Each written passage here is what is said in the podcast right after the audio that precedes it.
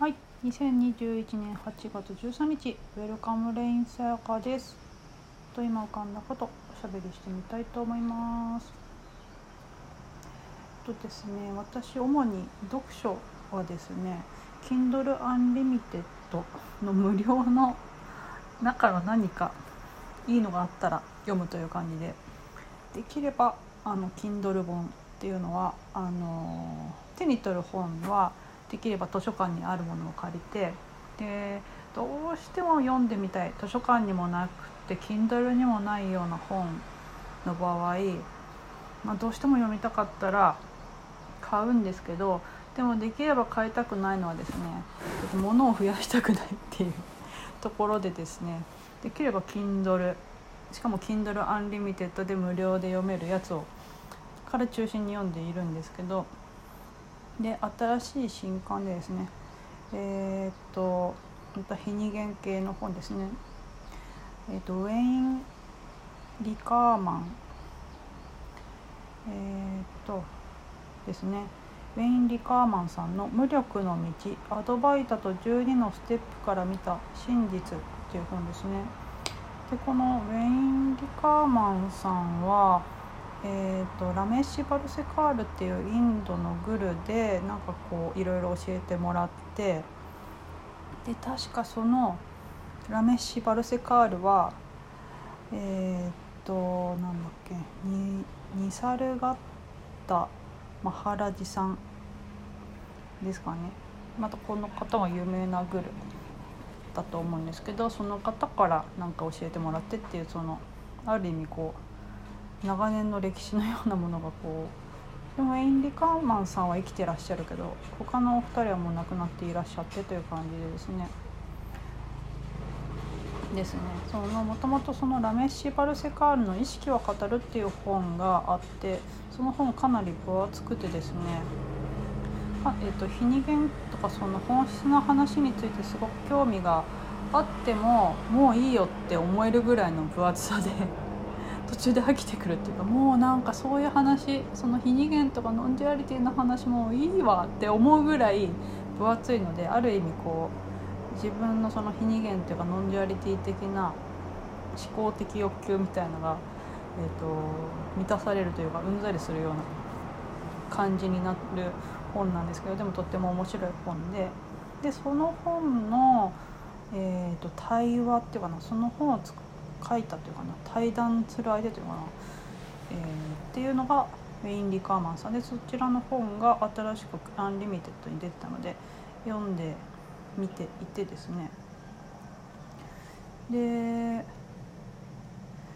まあそんなあのこんな本を読んでこんな本ことを感じましたって話になるんですけどなんかこう結構、えー、と依存症アルコール依存症だった方みたいであとドラッグ依存症だった方みたいでそういう依存に苦しんでる人向けにそういう、えーと、アドバイター非二元アドバイター的なところのアプローチでいろいろ書いてる本ででまだ全部読んでないんですけど あの感じたやつですね。で「無力の道」っていう本なんですけどその無力さについて確かめるというかそれってある意味その自分やってないね。自分でコントロールできるものなんて何一つないねっていうことを確かめていくっていうようなこと。ででそこで、ね、書いてあったことがその自分がフランストレーションを感じたり苦しんでいたり葛藤を感じているものっていうのはそれを自分がコントロールできると思っているものだからだよみたいなことが書いてあってああなるほどなと思ったのでちょっと喋りたくなったんですよね。そのえーと、苦しみとか単純な痛みとかじゃなくてどうですよね葛藤って言われてるような苦しみとかなんでだろうどうしてるよみたいな。なんでこうなんだろうああなんだろうとか、えーと正しくないとか。ですよね。なんでどうしてみたいな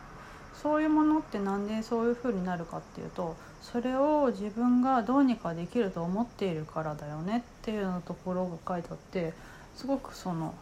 腑に落ちたんですよね。だからやっぱそういうふうにいろんな表現で、えーと、ある意味内観する、えーと、角度を提示してもらうとなんかうんと今まで見逃していたことが見えてきたりしますよね。その自分が気づいているだろうまたはもう気づいていないから気づいていないことにすら気づけないわけなんだけど何かそういううんアプローチっていうんですかねっていうものをこうやって教えてもらったりあとはまあ主にあれですよね対人っていうか人との関わり合いでそういうことってすごくあの現れるなっていうどういう自分の中に、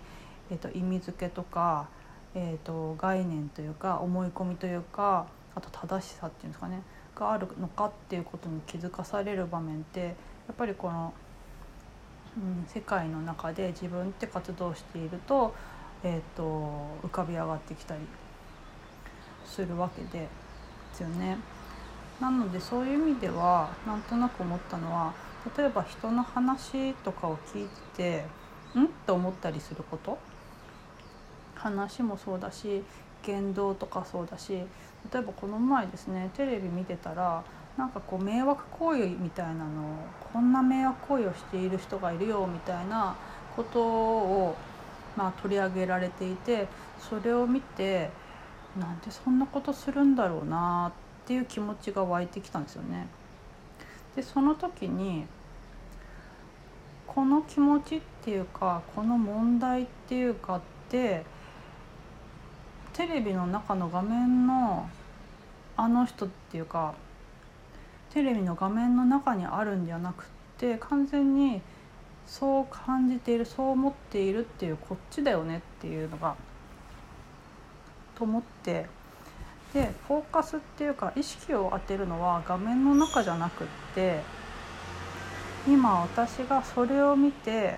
それにどんな反応をしているかっていうことですよね。その反応としてでなのであくまで出来事とか人とかっていうのはトリガーでしかなくってその現象によって何を感じたかとかどう思ったかっていうところだけにフォーカス当たってればいいっていうかな。気づくべきはそこっていう感じがして。でそこで言うとその方がシンプルなんですよね。問題はあの外側にあるわけじゃなくてかな。今で言うとテレビの画面の中にあるわけじゃなくてそれを見て私はこう感じているとかこう思っているっていうところに何かわさわさしたものを感じていてもし問題があるとしたらそこにしかないよねってことなんですよね。っていうところでうんとままさにそれもそうなんですね。なんでどうしてっていうふうに思うってことはそれを自分でコントロールできると思っているってこと？でそこで完全に自分がそれをどうしたってどうにもできないっていうことの明らかさに気づいていたらなんでどうしてなんて思っても無駄っていうかどうしようもないんだっていうことの明らかさがそこにあれば、まあ、なんか受容するしかないわけなんですよね。なんだけど受容できないっていうのはまだ何かそれを変えられるんじゃないかとか変えたいっていう気持ちがあるから浮かんでいるんだなっていうところですねその無力さに気づくって。そうなんか自分って何もま関与してないとか自分って何もやっていないってことってあの概念としてマインドとしてはあの理解というかな、えー、よく見聞きしているっていうかなものとしてあるんだけど実際は反応としてはそれをなんかどうにかしようとしている動きがあってってことなんですよね。っていうことに気づいてみるとあこんなことをまだこうなんていうのコントロールできると思ってんだなってことだったりですね。なんかそういうことに気づけるあのなんか角度っていうか視点をもらったなっていう気がしました。っていうような感じでですね今回はえーと、無力の力ウェイン・リカーマンさんの本を読んでいて感じたことみたいなのをちょっとおしゃべりしてみました。はいそんな具合で本日もおしゃべりさせていただきありがとうございました。ウェルカムレインさやかでした。